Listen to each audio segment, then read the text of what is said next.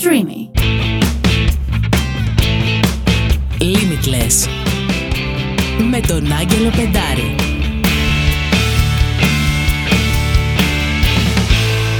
Κυρίες και κύριοι, καλώς ήρθατε στο πρώτο επεισόδιο του Limitless Podcast. Είναι μεγάλη μου τιμή σήμερα που έχω εδώ στο στούντιο τον Καλίστρατο Δα- Δρακόπουλο. Ο Καλίστρατος έχει παίξει με τον Χατζηγιάννη, με την Έλενα Παπαρίζου, με τον Σαββόπουλο και τους Human Touch. Η λίστα είναι τεράστια, οπότε θα σταματήσω εδώ. Γεια σου Καλίστρατε, χαίρομαι πάρα πολύ που είσαι εδώ. Γεια σου, Άγγελε. Χαίρομαι και εγώ που είμαι εδώ.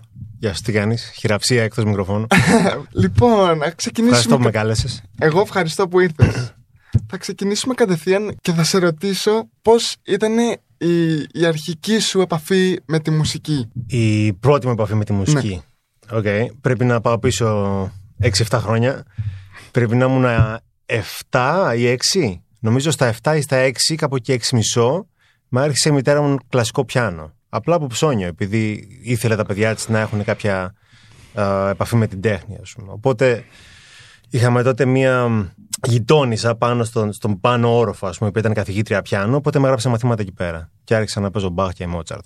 Βέβαια αυτή η σχέση ψηλοδιαλύθηκε γρήγορα, γιατί μετά ξέρεις, άκουγα στην τηλεόραση κάτι άλλο, άκουγα Michael Jackson, τότε άκουγα οτιδήποτε pop έπαιζε. Οπότε άρχισα να παίζω αυτά στο πιάνο και βαρέθηκα τον Μπαχ. Οπότε έκανα κάποια χρόνια κλασικό πιάνο, αλλά δεν, δεν το τράβηξα πολύ, ας πούμε. Νομίζω τρία, τέσσερα, κάτι τέτοιο. Οκ. Και πόσο χρονών ήσουν όταν ξεκίνησες να παίζεις drums; Drums ξεκίνησα στα 14. 14 ήταν μετά από μ, επαφή ας πούμε με rock μουσική, όπου πλέον έβλεπες τον drummer. Lars Ulrich συγκεκριμένα από τους Metallica ήταν ένας κοντός τύπος με ένα τεράστιο σετ, οπότε Και ήταν εμένα. πολύ ωραίο να το βλέπεις. Ναι, για πολύ κόσμο, δεν είναι ναι, έτσι; ναι, και εμένα. Και λόγω της της μουσικής και λόγω του τύπου, ας πούμε. Το πόσο έτσι cool έδειχνες στη σκηνή. Ναι, ναι.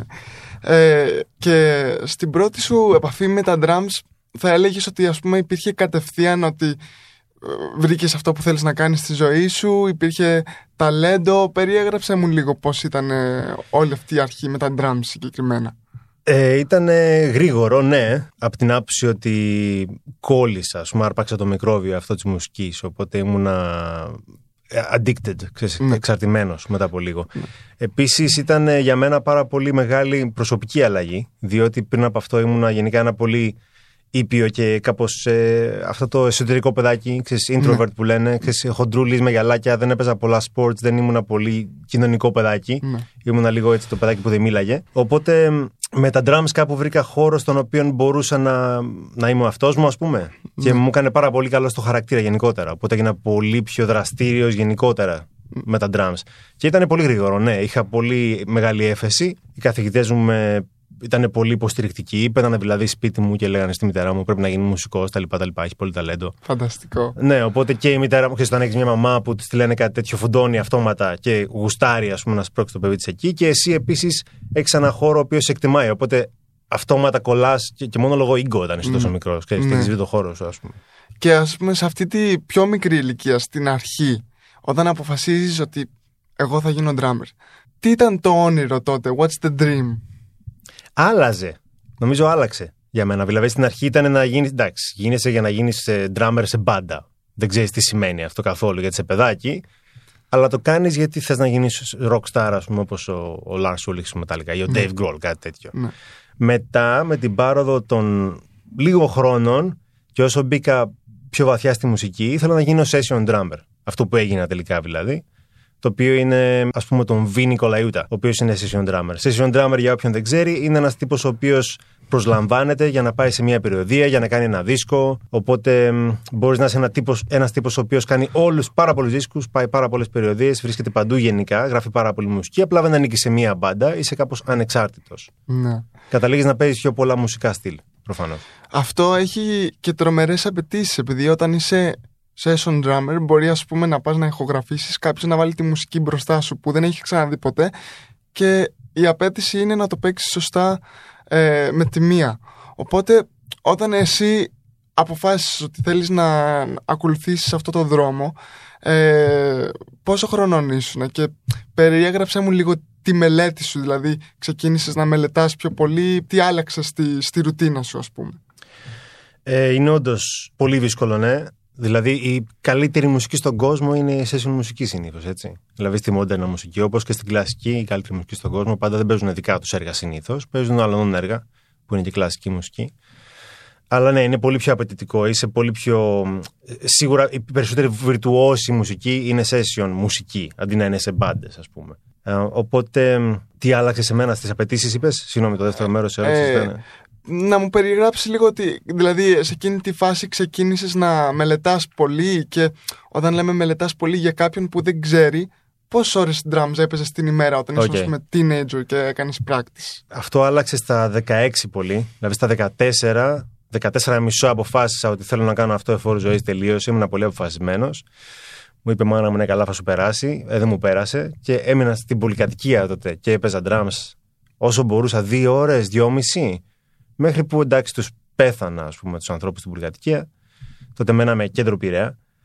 Και βρήκα ένα δωμάτιο το οποίο νίκιασα και το οποίο κάπως διαμόρφωσα με κουτσά στραβά, ας πούμε, για να μπορώ να παίζω εκεί πέρα. Και από τότε άρχισε ουσιαστικά στα 16, 16 μισό άρχισε η παρατεταμένη μελέτη, το παρατεταμένο διάβασμα, το οποίο ήταν περίπου 4 ώρες τη μέρα, τις καθημερινές και τα Σαββατοκύριακα μπορεί και 8-9. Ναι. Μπορεί να έπαιρνα την Κυριακή off. Το Σάββατο πήγαινα εκεί, ας πούμε, 12 και έφευγα το βράδυ.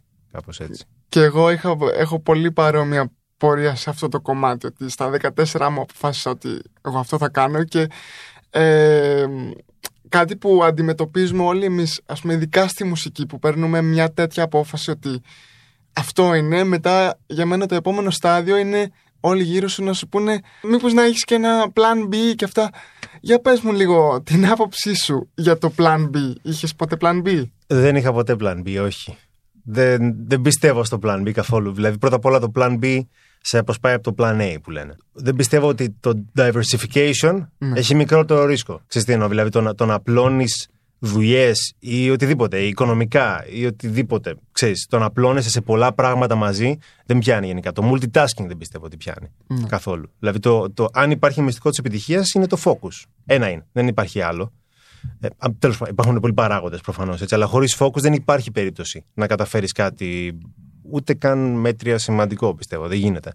Οπότε το να απλώνεσαι σε πολλά, να έχεις τρία πλάνα. Δηλαδή, θα γίνω μουσικός, αλλά αν δεν πιάσει αυτό, ας πούμε, θα γίνω π.χ. γραφίστας. Οπότε αστείωσω και τη γραφιστική σχολή. Και by the way, ο πατέρας μου έχει ένα λογιστικό γραφείο. Είσαι σε τρία πράγματα μέσα και κάνεις λίγο απ' όλα. Θα, έχεις, θα γίνεις μέτριο σε όλα. Πιθανόν δεν θα γίνεις ούτε καλός λογιστής, ούτε καλός γραφίστας, ας πούμε. Οπότε mm. δεν, δεν πιάνει καθόλου. εγώ δεν το είχα και σαν χαρακτήρας. Μου φαινόταν από μικρός πολύ παράλογο το να μην κάνεις κάτι που γουστάρεις. Ναι. Δηλαδή, όταν ήμασταν μικροί και είχαμε συμμαθητές και πηγαίνανε ε, πανελίνε, ας πούμε, ναι. και έλεγα στους φίλους μου τι θα κάνεις εκεί, και μου λέγανε ε, Δεν ξέρω, θα κάνω αυτό. Έχουμε ένα μαγαζί, ας πούμε, δεν μου πολύ αρέσει, αλλά θα δω. Και μου φαίνονταν πολύ περίεργο. Δηλαδή, σοβαρά θα πας να κάνεις κάτι το οποίο θα το κάνεις 8 ώρες τη μέρα, 9 ώρες τη μέρα. Υποτίθεται για ίσως για το υπόλοιπο της ζωής σου και απλά δεν σε νοιάζει τόσο χήμα. Πιστεύω ότι όταν έχεις μόνο μία επιλογή και λες ότι εγώ θα κάνω αυτό και τελειώνει εκεί, μετά ε, αυτόματα θα δουλέψεις πιο σκληρά. Επειδή δεν έχεις άλλη επιλογή. Σίγουρα. Οπότε πρέπει αυτό να δουλέψει. Και θα κάνεις ό,τι περνάει από το χέρι σου για να το κάνεις να δουλέψεις. Ναι, έχεις δεσμευτεί. Νομίζω ότι είναι και μια υπόσχεση κάπως στον εαυτό μας.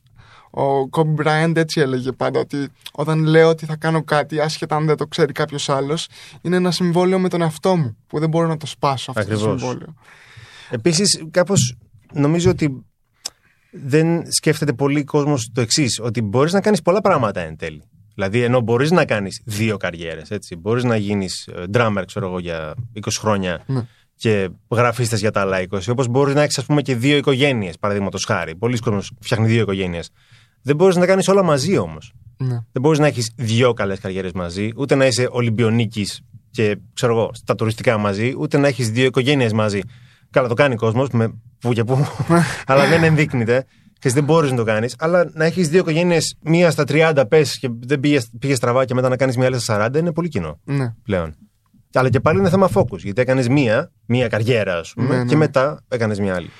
Θέλεις να προχωρήσουμε λίγο παρακάτω και να μου πεις, ας πούμε, για τη ζωή σου λίγο ε, ως ενήλικας και κάποια στιγμή που έφυγες από την Ελλάδα και πήγες στο LA.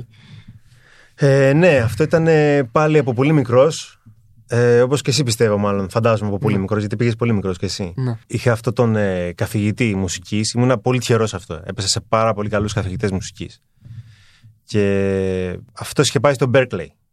Ο καθηγητής μου ήταν ο Γιάννης Σταυρόπουλος. Και είχε πάει όταν ήταν- ήταν νέο στο Berkeley College of Music που είναι στην Βοστόνη. Τέλος πάντων, μετά εκεί πέρα υπήρχε ένα άλλο παιδί στη σχολή, ο οποίος πήγε σε αυτό που λεγόταν τότε ΛΑΜΑ, Los Angeles Music Academy. Ναι. Και εγώ πειρασμένος από αυτούς τους δύο και πειρασμένος από αυτά που έβλεπα στην τηλεόραση και άκουγα τέλος πάντων, άκουγα κατά βάση Αμερικάνικη μουσική. Είπα θα, θα πάω εκεί να σπουδάσω κι εγώ όπως πήγε κι αυτός. Ε, οπότε, φ- σαν σκέψη αυτό υπήρχε από τα 15 μισό, δηλαδή από πολύ νωρίς, από πάντα. Ναι. Κατάφερα να πάω στα 19, με βοήθεια των γονιών μου δηλαδή για να σπουδάσω. Σπούδασα ένα χρόνο και μετά δεν ήθελα να φύγω. Κάπως έπρεπε να φύγω, διότι ούτε χρήματα είχα να μείνω. Ήμουν ακόμα επίσης 19 μισό, δεν είχα κλείσει τα 20 νομίζω, όταν τελείωσα τη σχολή. Μμ. Οπότε ξαναγύρισα στην Ελλάδα και δούλεψα για κάποια χρόνια, δυόμιση χρόνια, τρία, για να μαζέψω λεφτά να ξαναφύγω πλέον μόνος μου κανονικά μεταναστευτικά, ας πούμε. Οκ. Και επειδή έχουμε πάρα πολλά να πούμε, θέλω να προχωρήσουμε λίγο στην φάση που ε, ξαναπήγες τη δεύτερη φορά στο LA. Μμμ. Οπότε πας εκεί πέρα Το με, πα- την πακέτο φάση. ναι, Τη δύσκολη φάση. με, με, τη, με τη βαλίτσα στο χέρι, ξέροντας φαντάζομαι κάποιους συμμαθητές Πέντε συμμαθητές το πολύ, ξέρω εγώ. Τέσσερις, ναι. και αρχίζεις και, και χτίζεις μια καριέρα και ένα όνομα. ναι. Περιέγραψέ μου λίγο αυτή την πορεία. Είχα πλάνο. Δηλαδή το πλάνο ήταν το ίδιο που έκανα και εδώ ουσιαστικά. Δηλαδή είχα καταλάβει ότι για να το κάνεις αυτό, το πρώτο πράγμα που πρέπει να κάνεις είναι εκτός από το να παίζεις πάρα πολύ καλά και να είσαι πολύ καλός σε αυτό που κάνεις, προφανώς πρέπει να ξέρουν οι άλλοι ότι είσαι, εσύ είσαι εκεί και ότι ξέρεις να κάνεις αυτό το πράγμα. Έτσι. Οπότε πας σε μια χώρα που δεν σε ξέρει κανένας, είσαι και δεν είσαι καν ε, ντόπιος. Ξέρεις τέσσερα άτομα, οπότε πρέπει, πρέπει κάπως να, να δικτυωθείς. Οπότε το πρώτο πράγμα που έκανα ήταν να πάω στους παλιούς μου συμμαθητές που ήταν ακόμα εκεί. Μερικοί, νομίζω ήταν τέσσερις, που είχαν μείνει από τότε, από το σχολείο. Και ρώτησα, ξέρεις, Γεια σας, παιδιά, ήρθα. Κάπως έτσι. Τι θε να κάνεις, εν ολίγης, ήρθα να παίξω. Χρειάζεται κάτι; Και ειδικά στην αρχή υπάρχει ας πούμε κάποια δύσκολη περίπτωση που σε έκανε να ξανασκεφτείς πω πω τι κάνω εδώ; Δηλαδή Ό- όχι, δεν το σκέφτηκα. Καθόλου. Αυτό που λες δεν το σκέφτηκα καθόλου. Δηλαδή είχε, είχε πάρα πολλά δύσκολα έτσι. Πρώτα απ' όλα έπρεπε να βρω δουλειά. Είχα έναν περιορισμένο αριθμό χρημάτων. Μου τελειώσανε σε έξι μήνες περίπου τα χρήματά μου. Οπότε έπρεπε να βρω αρκετή δουλειά για να ζήσω. Διαφορετικά δεν είχα λεφτά. Πήγα με δικά μου χρήματα, δεν είχα κάποιο funding οικογενειακό ή κάτι τέτοιο. Έτσι. Οπότε αυτό ήταν μια δυσκολία. Μετά έχεις μετά έχεις τη βίζα. Την Αμερικανική βίζα. Ήμουν ακόμα με τουριστική βίζα όταν πήγα. Ναι. Και έπρεπε να το γυρίσεις. Αυτό πρέπει να βγάλεις μια βίζα η οποία σου επιτρέπει να δουλέψεις στην Αμερική. Το οποίο είναι άλλο τεράστιο πακέτο. Ναι. Θέλει πάρα πολύ γραφειοκρατία, θέλει πα- κάποιον να σε βοηθήσει εκεί πέρα κτλ. Ε, για τρεις μέρες πήγα και δούλεψα delivery σε ένα εστιατόριο. Δύο, τρεις. Ήταν σε ένα σημείο που μου τελειώναν τα χρήματα, ήταν πάνω στο εξάμεινο και ακόμα δεν είχα αρκετή δουλειά για να τα βγάλω πέρα. Και πήγα σε ένα εστιατόριο και λέω: Κάνετε delivery, ας πούμε, να πηγαίνω με το αμάξιμο, ας πούμε, να δίνω σούπες. Και μέσα σε τρεις μέρες το κατάφερες, δηλαδή βρήκες αρκετή δουλειά σαν Ναι. μουσικός. Ναι, ναι, στη δεύτερη, τρίτη. ναι, Φοβερό timing. ναι, φοβερό Χαίρομαι timing. που- Μου κάτσε ένα gig το οποίο ήταν ένα μικρό gig, αλλά είχε πολλά gigs. Ήταν gig με casual events, ξέρεις, Ναι. στην αρχή που κάνεις γάμους, ας πούμε, φεστιβάλ για εταιρείες κτλ. Εταιρικά και τέτοια. Αλλά είχε πολλά, είχε 100 το χρόνο, ας πούμε. Φοβερό. Οπότε έκατσα εκεί. Οπότε μετά αρχίζεις και εξελίσσεται και ρουλάρει Ναι. όλο αυτό.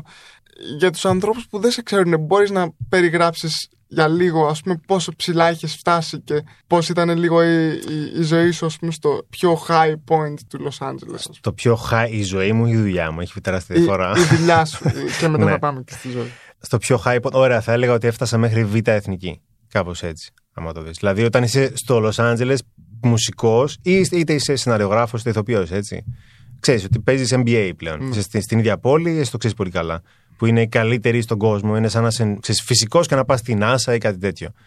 Οπότε με το που είσαι εκεί και μόνο το ότι δουλεύεις, Ναι. αν έχεις αξιοπρεπή δουλειά, σίγουρα είσαι πάρα, πάρα πολύ καλός. Εγώ θεωρώ αυτό και μόνο το κατόρθωμα. Οποιοδήποτε δηλαδή μου πει πήγα εκεί και έκανα αυτό και δουλεύω σεναριογράφος στο τάδε μέρος και είναι σοβαρή δουλειά, θεωρώ αυτόματα ότι, οκ, ξέρεις, ξέρω ότι εκεί πέρα δεν θα, σε, δεν θα κάνεις δουλειά αν είσαι οτιδήποτε κατώτερο από σπουδαίος. Οπότε, ε, ξέρεις, συγχαρητήρια. Οπότε, τέλος πάντων, σιγά σιγά για να σου κάνω μια πώς το λένε, περίληψη της ιστορίας, πήγα από το να παίζω σε γάμους και ξέρεις τα πολύ απλά παιξίματα, ε, εταιρικά events και τέτοια, σιγά σιγά στο Hollywood. Οπότε να παίζω με original μουσική, με singer-songwriters πούμε, που παρουσιάζαν τη δουλειά τους. Πήγαιναν ψηλοπεριοδία, ακόμα ήταν στην αρχή, ας πούμε, βγαίνανε.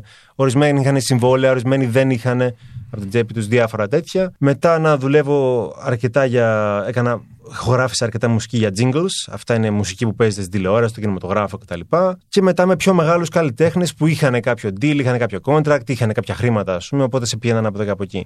οπότε Β' Εθνική το λέω γιατί μπορεί να ήταν πολύ καλά τα... η μουσική, η παραγωγή, τα στούντιο και όλο αυτό το οποίο στο οποίο βρέθηκα μετά από 3-4 χρόνια, έτσι. Δεν έγινε αμέσως αυτό. Πήρε, ναι. νομίζω, 4 χρόνια. Όλα αυτά ήταν αλφα εθνική. Δηλαδή, δουλεύεις στα ίδια στούντιο που δουλεύουν οι καλύτεροι στον κόσμο, με, με τους καλύτερους μουσικούς στο, στον κόσμο κτλ. Απλά ποτέ δεν, δεν έφτασα να παίξω με κάποιο όνομα το οποίο είναι, ξέρω εγώ, η Pink ή κάτι τέτοιο, ξέρεις, η Αγγιλέρα. Ναι. Ξέρω κάτι τέτοιο. Που είναι άλφα εθνική θεωρείται, ναι. NBA. Και όταν φτάνεις, ας πούμε, στο peak της καριέρας σου, ε, μπορείς να μου μιλήσεις λίγο για το πώς ήσουν συναισθηματικά, ψυχολογικά και λίγο το μετά, μετά από το LA, τι, τι έγινε. Εξήγησε λίγο στον κόσμο γιατί έφυγες, ας πούμε. Στο peak. Είναι σχετικό το peak της καριέρας, έτσι. Ναι. Εντάξει, να πω το, ότι εγώ τελικά κατέληξα πολλά πράγματα που ήθελα να κάνω στο Λος Άντζελες, τα έκανα εδώ, στην Ελλάδα μετά. Οπότε υπήρχε μια ανατροπή τέτοια την οποία δεν την περίμενα εγώ. Αλλά τέλος πάντων, για να μην το πω αλλού. Uh, ήταν πολύ ωραία. δηλαδή, στον πέμπτο χρόνο στο LA, εκεί πέρα, τέταρτο προς πέμπτο χρόνο, είχα μία ομάδα ανθρώπων που τους πίστευα, με ξέρανε, τους ήξερα. Ε, ήμασταν ε, καλοί γνωστοί ή φίλοι τέλος πάντων, σίγουρα πολύ καλοί συνεργάτες. Αλφα εθνική ομάδα, σίγουρα. Ε, οι καλύτεροι παίκτες που έχω παίξει ποτέ μου, ίσως. Και εδώ στην Ελλάδα έχω παίξει με φανταστικούς παίκτες. Το ίδιο καλούς βασικά και καλύτερους, αλλά και εκεί πέρα είχα, είχα μια ομάδα ανθρώπων πολύ καλούς συνεργάτες. Και είχα πλέον κάπως ε, ήμουν πολύ σίγουρος ότι θα έχω δουλειά καλή. Δηλαδή μπορούσα να πω όχι σε πράγματα και να μην ανησυχώ ότι τώρα που θα πω όχι σε αυτό, τον επόμενο μήνα θα κάνω. Ήξερα ότι θα έρθει κάτι. Και κάτι καλό εννοώ, έτσι. Ναι. Ε, όχι απλά ένα gig δηλαδή, ένα project, ξέρεις, κάτι ναι. τέτοιο. Γράφηση και μικρή περιοδία ή κάτι τέτοιο ή πρόβες για τα λοιπά. Ε, οπότε γενικά είχα καλή ζωή. Δεν μπορώ δηλαδή να παραπονεθώ. Ε, και ξέροντας το χώρο, το Los Angeles ή οποιαδήποτε άλλη τόσο ανταγωνιστική σκηνή ε, και βλέποντας κόσμο πολύ ταλαντούχο να έρχεται και να φεύγει ή να έρχεται να μην τα καταφέρνει ή να είναι Αμερικάνοι αλλά να μην έχουν τόση δουλειά όσο εγώ Ξέρεις, δηλαδή ένιωθα πολύ καλά με αυτό που είχα κάνει, ας πούμε. Κάπως επιβεβαιώνει το περιβάλλον σου ότι κάτι κάνεις καλά και οι πέντε αυτοί, ξέρεις, πέντε πενήντα άτομα τέλος πάντων που δουλεύεις αρκετά συχνά, ε, ξέρουν ότι τα πας καλά. Ε, τώρα, το γιατί έφυγες είναι ερώτηση που δεν θα φύγει ποτέ. Δεν παίζει να εξαφανιστεί αυτό ποτέ. Ναι. Και είναι μια ερώτηση που δεν την κάνει ποτέ κάποιος ο οποίος έχει πάει κάπου και έχει φύγει, να ξέρεις. Αυτή την ερώτηση την κάνει μόνο κάποιος που δεν έχει φύγει από τη χώρα του. Όπω έχει φύγει από οποιαδήποτε χώρα. Έχει κάνει μερικά χρόνια αλλού και έχει ξανάρθει ή έχει ξαναμείνει, δεν έχει σημασία. Έχει μείνει εκεί. Ναι. Δεν, την έχει, δεν μου την έχεις κάνει ποτέ κανένας αυτήν. Ε, εγώ που έχω πάει και έχω γυρίσει, την κάνω αυτή την ερώτηση πιο πολύ από, από θαυμασμό. Επειδή ο λόγος που έφυγες μπορεί να κάποιος άλλος να μην το αντιληφθεί έτσι, αλλά εγώ ε, έχω πάρα πολύ respect για την απόφασή σου. Και ε, Πρώτη φορά το ακούω αυτό. Ναι. ναι. Ειλικρινά θα καταλάβει σε λίγο όποιος μας ακούει γιατί. Ναι. Αλλά με κάνει να ξανασκέφτομαι και να θυμάμαι ότι η προτεραιότητα στη ζωή μας πρέπει να είναι η ευτυχία και όχι μόνο η επιτυχία. οπότε γι' αυτό θέλω να σε ενθαρρύνω να, να μοιραστείς λίγο αυτό ναι. το κομμάτι. Κοίτα, η ζωή στο Λος Άντζελες είναι περίεργη, εσύ το ξέρεις. Είναι μια τεράστια πόλη, οι αποστάσεις είναι τεράστιες. Οπότε αυτό σε συνδυασμό με το ότι είναι μια πόλη που όλοι έρχονται για να κάνουν καριέρα, είτε είναι στο Hollywood είτε είναι σε κάτι τέτοιο, ε, την κάνει αρκετά απρόσωπη. Δηλαδή πρέπει να πάρεις το αμάξι σου και να οδηγήσεις μισή ώρα στην εθνική, ας πούμε, στο σκοτάδι, για να δεις ένα φίλο σου που μένει κοντά. Αυτός μένει κοντά στο μισάωρο. Ναι. Και συνήθως δεν συμβαίνει καν αυτό γιατί όλοι έχουν τις δουλειές τους και τα project τους και μετά πάτε έξω σε ένα μπαρ, ας πούμε, να πείτε δύο λόγια, αλλά πάλι το μπαρ είναι για να βρίσκονται άνθρωποι να φτιάχνουν projects, ας πούμε. Ναι. Κάπως έτσι. Οπότε είναι όλο, όλο για δουλειά ουσιαστικά. Και κανένα πρόβλημα με αυτό. Εγώ γι' αυτό πήγα. Για δουλειά πήγα. Απλά πήγα στα 24 και είχα φτάσει 30. Και κάπου στα 30 κάπως συνειδητοποιώ ότι δεν μπορώ απλά να δουλεύω. Μόνο, μόνο, μόνο να δουλεύω. Ναι. Σημειωτώνω σε αυτά τα 7 χρόνια δεν πήγα ποτέ διακοπές, διακοπές ουσιαστικές. Δηλαδή απλά δούλευα και θα ερχόμουν στην Ελλάδα ίσως μία φορά το χρόνο για 10 μέρες, ξέρω κάτι τέτοιο. Και απλά για να δω τους δικούς μου ότι όλα, όλοι είναι καλά, και υγιείς, Ναι, οι δικοί μου κτλ. ναι. Αλλά ποτέ δεν πήγα διακοπές. Οπότε ήταν όλο δουλειά σερή και κάηκα. Ουσιαστικά έφτασα σε ένα σημείο στο οποίο κάηκα γιατί θα κάνεις ένα πράγμα μόνο πολύ και δεν είναι ισορροπημένο Ναι. και καίγεσαι όταν δεν Ναι. υπάρχει ισορροπία, έτσι. Οπότε πέρασα μια περίοδο που δεν, δεν το δεχόμουν ότι και εγώ ήμουν, ούτε καν σκεφτόμουν να πάω στην Ελλάδα. Δεν μου λείπει η Ελλάδα. Ούτε είμαι εδώ επειδή μου λείψει η Ελλάδα. Ε, είμαι εδώ επειδή δεν ήθελα άλλο από ένα σημείο και μετά να είμαι εκεί, ουσιαστικά. Ναι. Και πέρασες ένας καιρός που ο- ο- όλο και γινόμουν χειρότερα. Έφτασε σε σημείο που ήμουν αρκετά χειρότερα ψυχολογικά, δηλαδή σε σημείο που δεν μπορούσα να δουλέψω ιδιαίτερα. Έως καθόλου μετά από λίγο. Ε, και σε πολλά πράγματα έτσι, κατάθλιψη, δεν μπορούσα να κοιμηθώ, ξέρεις, δεν μπορούσα να αυτό. Είχα Ναι. χάσει κάπως επαφή με το, με το νόημα το όλο. Εγώ τώρα μπορώ να εξηγήσω γιατί θαυμάζω αυτή την απόφαση. Επειδή πολλοί άλλος κόσμος που μπορεί να βρισκόταν ας πούμε, στη δικιά σου θέση, μπορεί ας πούμε, αυτό που ένιωθε, την πίεση, τα συναισθήματα, να έλεγε Όχι, έχω παλέψει όλη μου τη ζωή γι' αυτό και θα κάνω ό,τι μπορώ για να το μουδιάσω και να συνεχίσω. Δηλαδή, μπορεί κάποιος να, ξε- να κάνει υπερβολική κατανάλωση στο αλκοόλ, ναρκωτικά, Ναι. Ό, όλα αυτά, αλλά το να πάρεις μια δύσκολη απόφαση ότι οκ, εμ, ο κύκλος μου εδώ έχει τελειώσει και επιστρέφω στην Ελλάδα και ξαναξεκινάω όχι από την αρχή αλλά κάνω μια νέα αρχή ναι. εμ, είναι μια δύσκολη απόφαση αλλά τουλάχιστον στα δικά μου μάτια είναι ε, σωστή επειδή βάζεις τον, τον εαυτό σου και την ψυχολογία σου πάνω από οποιαδήποτε δουλειά και γι' αυτό το, το σέβομαι τόσο πολύ. Ε, Έγινε σταδιακά έτσι, εννοείται. Δεν μου πήρε μία μέρα. Ναι. Ξέρεις, ε, ήμουνα εκεί, είχα μετακομίσει τότε με ένα φίλο μου και με ένα μαζί. Μου λέει τι θα κάνεις, ή θα πας, λέει, στην. Ε, ή θα πας πίσω και θα αλλάξεις κάτι, ή θα μείνεις εδώ και θα κάνεις το ίδιο πράγμα. Αυτό που κάνεις τώρα, αυτό είναι. Ξέρεις, δεν έχεις. Το έχεις κάνει ήδη. Και Ναι. τόσα χρόνια δεν είναι κάτι άλλο. Απλά θα έρθουν και άλλα gigs. Που, εντάξει, πόση Ναι. διαφορά να έχει από πέρυσι. Και στο πόλι να πλωθεί παραπάνω τον ένα χρόνο και λιγότερο τον επόμενο. Ξέρω εγώ. Δηλαδή δεν έχει πολύ διαφορά. Οπότε ήρθα εδώ στην Ελλάδα για λίγο. Ε, έκατσα πόσο, έξι μήνες, 7, Ναι. ε, που κάπως έστρωσα, ας πούμε. Και μετά, μόλις γύρισα πίσω, ήταν καθαρά συναισθηματική επιλογή. Διότι γύρισα πίσω, είχα ακόμα κάποια gigs με περιμένανε. Ξέρεις, ακόμα είχα το σπίτι μου εκεί πέρα, τα πράγματά μου. Και μου φάνηκε τελείως ανώφελο να είμαι εκεί. Δηλαδή, κοίταγα γύρω μου και έλεγα: Τώρα τι κάνω εγώ εδώ πέρα, δεν ξέρω καν. Γιατί είμαι εδώ; Απλά για να κάνω επόμενο gig και τι με νοιάζει, με ποιον; Ε, Μου φαίνονταν πολύ ανούσιο πλέον όλο αυτό το οποίο πήγα εξ αρχής εκεί να κάνω, έτσι. Οπότε ήταν αρκετά ριζική αλλαγή και μέσα μου. Ναι. Σαν ε, ότι δεν ήθελα να κάνω μόνο αυτή τη δουλειά full time, ας πούμε. Οκ. Ήθελα λίγο να εξερευνήσω και άλλα πράγματα. Ε, αν μου επιτρέπεις θέλω να κάνω λίγο ακόμα ε, fast forward στον χρόνο Ναι.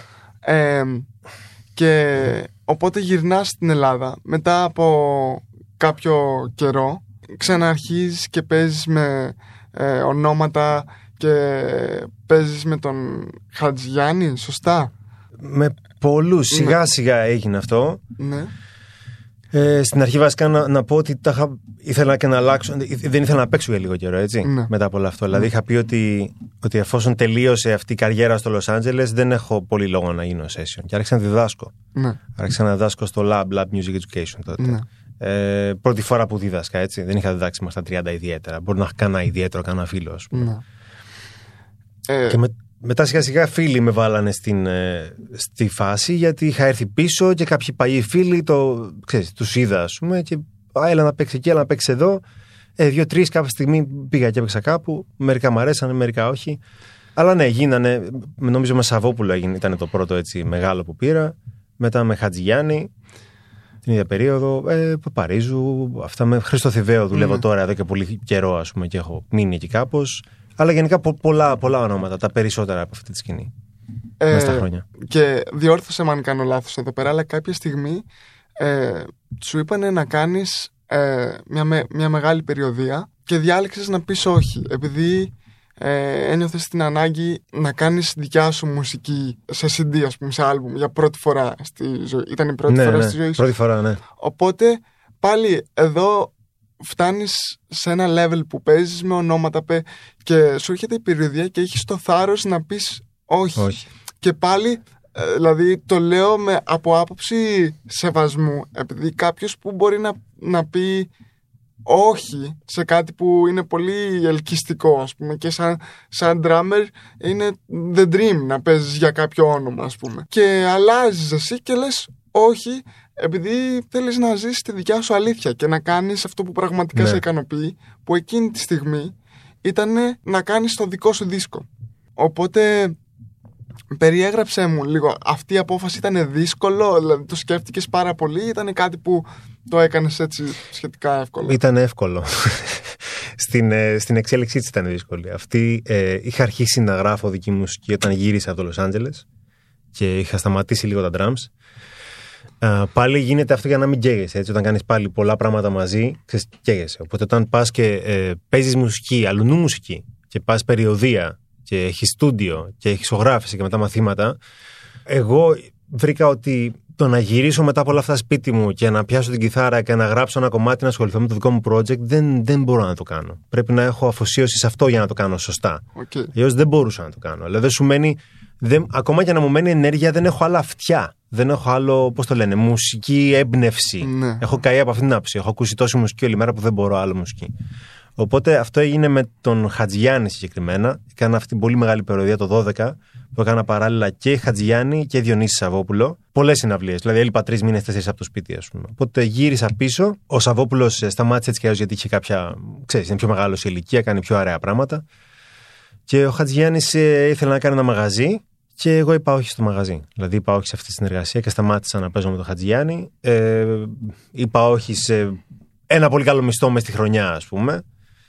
Και κάπου στην άνοιξη πούλησα κατά μάξι μου για να, για να κάνω το δίσκο μου ουσιαστικά. Φοβερό. Ναι, δηλαδή αποφάσισα. ξέρεις, Είπα όχι. το- Είναι πολύ περίεργο και παίρνω συνέχεια αυτές τις αντιδράσεις. Η αλήθεια είναι. Όχι από τη δικιά σου άποψη, γιατί εσύ νομίζω το καταλαβαίνεις καλύτερα και φαίνεται να του δίνεις, πούμε, τη, τη βαρύτητα. Ναι. Αλλά οποιοδήποτε άλλος είναι λίγο πιο φοβισμένος στα θέματα δουλειάς, παίρνω πάντα μια αντίδραση τύπου Μα πώ είναι δυνατόν να είπες όχι σε αυτό το πενταψήφιο νούμερο, ας πούμε, οικονομικά και το τάδε χαϊλίκι για να κάτσεις να κάνεις το δίσκο σου. Ξέρεις. Αλλά αυτό ήθελα να κάνω τότε. Και χαίρομαι πολύ που το έκανα τότε, γιατί Ναι. δεν θα το κάνω τώρα. Το έκανα τότε. Και βγήκε καλός δίσκος, by the way, επειδή δεν έπαιζα άλλη μουσική, πιστεύω. Βγήκε πολύ καλός δίσκος. Τον έχω Γι' αυτό ακούσει. το λόγο, ναι, ναι. Τον έχω ακούσει και μου αρέσει πάρα πολύ. Ευχαριστώ. Ε, Πιστεύω για αυτό το λόγο όμως. Δηλαδή, άμα, άμα είχα 10 πράγματα να τρέχουν, δεν θα ήταν το ίδιο. Ναι. Και μετά φυσικά fast forward έρχεται κορονοϊός και αλλάζει τη ζωή όλων που εκεί πάλι εσύ δεν φοβάσαι να κάνεις μια νέα αρχή. Μπορείς, ε, βασικά θα ήθελες να μοιραστείς Ναι, ναι, δεν έχω πρόβλημα. λίγο κάποια πράγματα που έκανες μέσα στο κορονοϊό; Ναι, κορονοϊός ήταν προφανώς μεγάλη πληγή για πολλούς επαγγελματίες, έτσι, όχι μόνο μουσικούς, μαγαζί να έχει, οτιδήποτε. Οπότε, πολλοί κόσμος, αν έγινε ένα καλό, πιστεύω, από αυτή τη φάση, είναι ότι είδα πολύ κόσμο να κολλάει με άλλα πράγματα και να καταπιάνεται με τα οποία ίσως δεν θα είχε την ευκαιρία πιο πριν. Επειδή είχαν χρόνο, ήταν σπίτι τους πολλοί κόσμος, ξαφνικά καταπιάνεσαι με κάτι και έχεις χρόνο να το εξερευνήσεις. ναι. Ε, ευτυχώς δεν είχα. Τα οικονομικά μου ήταν καλά. Ναι. Από πριν δηλαδή είχα φροντίσει να στήσω μια κατάσταση για μένα η οποία ήταν άνετη, με παίξιμο ή χωρίς παίξιμο. Οπότε δεν αγχωνόμουν στον Ναι. κορονοϊό, α πούμε, ήμουν οκ. Παρόλο που δεν έπαιζα καθόλου έτσι προφανώς για δύο χρόνια. Και τυχαία από ένα φίλο, ενός φίλου οι γονείς βγάλανε πάρα πολύ λεφτά παίζοντας μετοχές τότε. Παίζοντας Αμερικάνικο χρηματιστήριο τέλος πάντων. Και είχα ένα φίλο τότε εδώ πέρα Ελληνοαμερικάνο, με τον οποίο κάναμε παρέα, καραντινιασμένοι ας πούμε και δυο, βγαίναμε μια βόλτα μαζί, κάτι τέτοιο. Και άρχισαμε να μιλάμε για αυτό το θέμα, ας πούμε. Και μπήκα κάπως σε αυτό το trip, στο να εξερευνώ λίγο το χρηματιστήριο, τι παίζει κτλ. Πάντα με ενδιέφερε αυτό το θέμα το οικονομικό. Δεν ήταν η πρώτη φορά δηλαδή. Και παλιότερα και στην Αμερική όσο ήμουνα το είχα κοιτάξει λίγο. Απλά ξέρεις, η ζωή συνεχίζεται, πας μια περιοδία, κάνεις κάτι άλλο και δεν ασχολείσαι άλλο. Μμ. Τώρα σε αυτήν την περίπτωση, είχα, επειδή είχα χρόνο, έκατσα πολύ προφανώς. Ήταν πολύ ανοιχτός, καθόμουν, διάβαζα, έβλεπα YouTube βίντεο. Και εκεί κόλλησα άλλο μικρόβιο μέσα στο COVID, όχι COVID. Και άρχισα, πήγα σε ένα, μια ιδιωτική σχολή, έκανα ένα course. Ε, online ήταν το course μας προφανώς, Ναι. μέσω COVID κιόλας. Ναι. Ε, και τώρα το συνεχίζω αυτό κανονικά. Ε, ε, Είναι πλέον μία από τις main ασχολίες μου, ας πούμε. Μαζί με τη μουσική. Προσπαθώ να μην έχω πολλές πα- πάντα. Προσπαθώ να είναι μέχρι τρεις Ναι. Δηλαδή, έχω, τη, τη, παίζω μουσική, έχω τη διδασκαλία και έχω αυτό. Αυτό είναι. Έχω δοκιμάσει παραπάνω τέσσερις, δηλαδή να κάνω και ένα δίσκο μαζί και δεν γίνεται. Ναι. Ε, αλλά αυτές οι τρεις όπως είναι τώρα είναι πολύ καλά. Και ασχολούμαι με αυτό καθημερινά, σε καθημερινή βάση. Είμαι ακόμα στην, ε, στην φάση του, του μαθητή, ας πούμε, τη μαθητική. Ωραία. Φοβερό. Λοιπόν, για να κάνουμε μια πολύ σύντομη ανακεφαλαίωση, εγώ αυτό που παίρνω, που ας πούμε μου κάνει πιο πολύ εντύπωση, είναι ότι ξέρεις αυτό που θέλεις και κάνεις αυτό και ε, δεν φοβάσαι να κάνεις νέες αρχές. Δηλαδή έκανες μια νέα αρχή όταν πήγες στο Λος Άντζελες την Ναι. πρώτη φορά. Μετά έκανες δεύτερη νέα αρχή όταν πήγες τη δεύτερη φορά. Μετά έκανες τρίτη νέα αρχή εδώ πέρα στην Ελλάδα. Τέταρτη νέα αρχή όταν τα άφησες όλα για να κάνεις το δίσκο σου. Και πέμπτη νέα αρχή μέσα στον COVID με κάτι τελείως καινούριο που ήταν το, το χρηματιστήριο και, και τα stocks.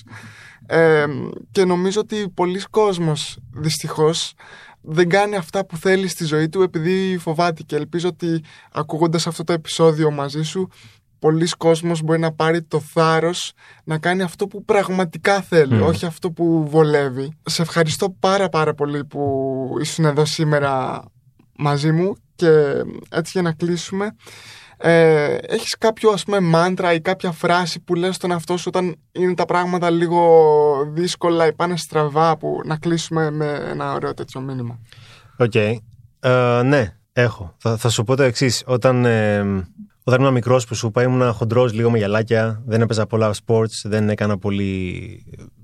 Ξέρεις, δεν ήμουν το, το alpha male, ας πούμε, στο δημοτικό. Ε, zero value στο sex market, στο flirt market του, του σχολείου. Υπότα μηδέν. Και μετά, επειδή είχα αυτό το μέντορα, σαν life coach ήταν τότε για μένα, πρωτού υπάρξουν ποτέ οι life coaches, ο οποίος ήταν ένας ε, ψιλοκομμάντο τύπος με ιστορία από λεγεώνα των ξένων, ε, ο Ικάς κτλ. κτλ. Και με έβαλε σε μια εντελώς διαφορετική αντρίλα φάση. Μαζί με drums είχα αρχίσει και γυμναστήριο, ας πούμε, όπου για πολύ καιρό πήγα και ήμουν χοντρός στο γυμναστήριο. Οπότε ξέρεις, μου πήρε κάποιο καιρό να ξεπεράσω αυτό το άβολο συνέστημα που μπαίνει στο γυμναστήριο και είσαι ο πιο χοντρός τύπος, ας πούμε, αλλά και πάλι κάνεις κάτι για τη ζωή σου και το στρώνεις. Και αυτό μου μείνε σαν, ε, σαν ατάκα, ας πούμε. Οπότε όταν ξεκινούσα κάτι καινούριο, ή καμιά φορά δεν είναι καινούριο. Δηλαδή για μένα το να πάω από την Αμερική στην Ελλάδα δεν είναι, δεν είναι ακριβώς καινούριο. Είναι συνέχεια, ας πούμε. Και σε εγώ έτσι το σκέφτομαι λίγο. Και κάτι νιώθω, το νιώθω άβολα, μπορεί να σκεφτώ αυτό. Μπορεί να σκεφτώ ότι εντάξει δεν τρέχει τίποτα. Απλά είσαι χοντρός στο γυμναστήριο σε αυτή τη φάση πάλι. Το οποίο είναι ωραίο, ωραίο μέρος να είσαι όμως. Γιατί κάνεις κάτι θετικό για σένα, ας πούμε. Απλά είναι δύσκολο, είναι άβολο, διότι υπάρχουν άλλοι εκεί πέρα που είναι ντούκια στο γυμναστήριο και το κάνουν 10 χρόνια.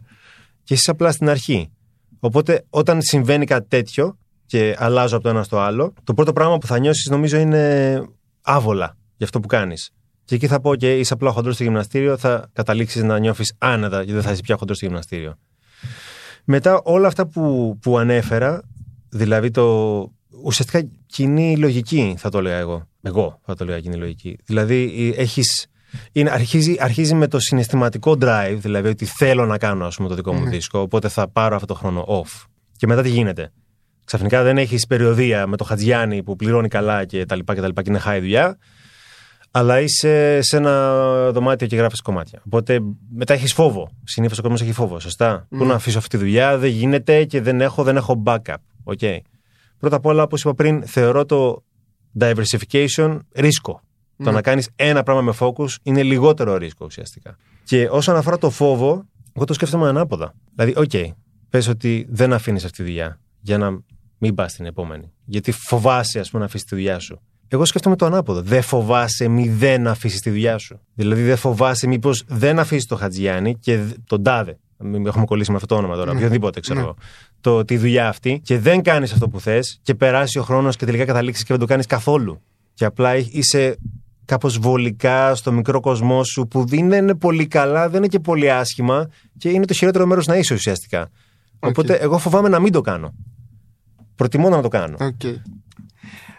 Kal, έτσι για να κλείσουμε, ε, θέλω να σε ρωτήσω αν έχεις μια φράση που λες στον εαυτό σου ή ένα μάντρα, ας πούμε, όταν, όταν τα πράγματα είναι λίγο δύσκολα. OK, okay, προς αποφυγή καλύτερης εξήγησης, δεν γαμιέται. Αυτό θα πω. δηλαδή, ότι στο τέλος δεν είναι τόσο σημαντικό ό,τι και να κάνεις. Δηλαδή, οκ, okay, αφήνουμε αυτή τη δουλειά, πάμε στην άλλη, αφήνεις αυτό, πας στο άλλο, ας πούμε, προχωράς εκεί. Ε, δεν γαμιέται, τι θα γίνει. Δεν θα γίνει κάτι σημαντικό. Μπορείς να ξαναγυρίσεις πάλι πάντα στο προηγούμενο. Συνήθως μπορείς να ξαναγυρίσεις στο προηγούμενο. Οπότε δεν είναι τόσο σημαντικό. Οπότε κάπως αυτό με απαλλάσσει από το άγχος. Τέλεια. Να σε κάλυψε. Στα αλήθεια αυτό είναι όμως. Σε πιστεύω. Ναι. Ευχαριστώ πάρα πολύ. Καλή στρατέ. Ε, ελπίζω να απολαύσετε αυτό το επεισόδιο του Limitless Podcast. Είμαι ο Άγγελος Πεντάρης. See you soon. Thanks, φίλε.